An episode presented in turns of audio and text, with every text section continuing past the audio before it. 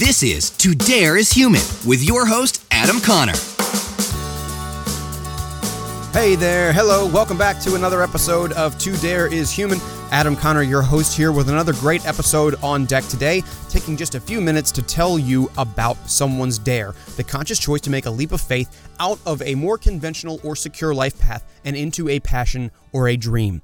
I've covered plenty of people over the last few days, and in these daily editions of the 25 Dares of Christmas, I try to show you that the dare truly is everywhere, as well as create a little wish list for myself up to podcasting Santa Claus to get some stories to feature for 2018. And today I'm in the fashion mood. All right, I got a work event tonight. It's formal attire. I got to get all suited up, all tied up. I got to look good. I got to look fresh. And as you know, I'm going to start featuring stories from the 2018 Forbes 30 Under 30, and this one fits right in with how I'm feeling right now.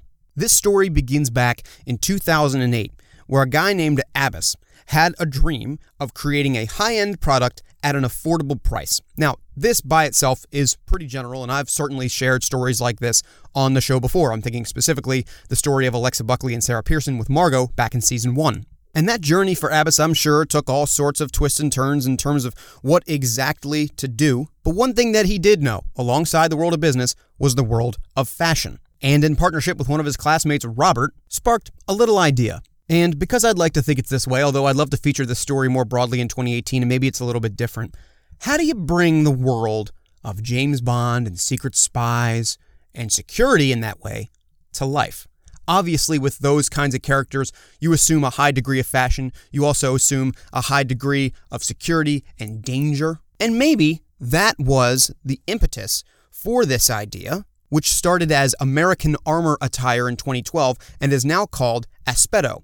A lot of people just refer to it colloquially as bulletproof suits. Now, if you're like me, I heard this story and I said, bulletproof suits? I mean, really?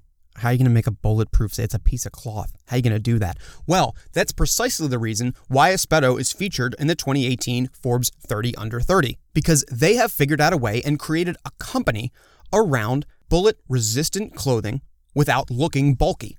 And of course, behind the business and behind the fashion, there's plenty of science here to put together with the world's best ballistic manufacturers a robust bulletproof material that is lightweight and exceeds the testing requirements for all of these law enforcement agencies. Now, I'm reading part of this from their website, but the point is this they wanted to make a suit, they wanted to make it look good, they wanted it to be affordable, and they wanted it to be bulletproof. And I am sure there was a lot of adversity to get there. How the heck are we going to make that? I mean, that is literally something like you would see in a spy movie. I mean, that is in most realities, this thing is just not real, right? This thing doesn't exist. But color me surprised because here it is. Today, their business is booming and they're doing work with governmental agencies. I mean, people are really buying into this. The science is real. It is a real thing. I, I keep saying real just because in my mind, like I can't even I can't believe this. Like I could see their picture and I can see the stuff that they provide, and it like looks like a regular suit. I kind of want one of these. I mean, not that like you know I'd be in danger. I'm a simple podcaster, right? Nobody's trying to go after me, you know. But if they did, I'd want to be protected. So here we are. Once again, the company is called Aspetto Inc. I will leave all the links to it in the show notes. I would love to get these folks on the show next year to just talk about like where this idea came from and how it came into being. Obviously, as I mentioned towards the beginning of this episode, this idea was launched in 2008. They're just being featured on this list for 2018. That's a 10-year period where I'm sure there was a whole lot of development, a whole lot of ups and downs, a whole lot of yeses and a whole lot of nos. How did they get to this point? How do they have the willpower to maintain this business for all this time to get it to the point where it is today? Essentially answering the question, how did they make their dare? So for now, I'll leave it to you to take a look at this and what's publicly available, and uh, I'll try to get that story for you next year. In the meantime, you can check all the other stories I've been featuring on the 25 Dares of Christmas right here, sort of the last 10 ish daily episodes, right here on To Dare is Human. You can follow me on social media at To Dare is Human across Facebook, Twitter, Instagram. To see all of these, I post them every single day. You can write me, hello at todareishuman.com. You can check that website out for all the underlying content that I produce.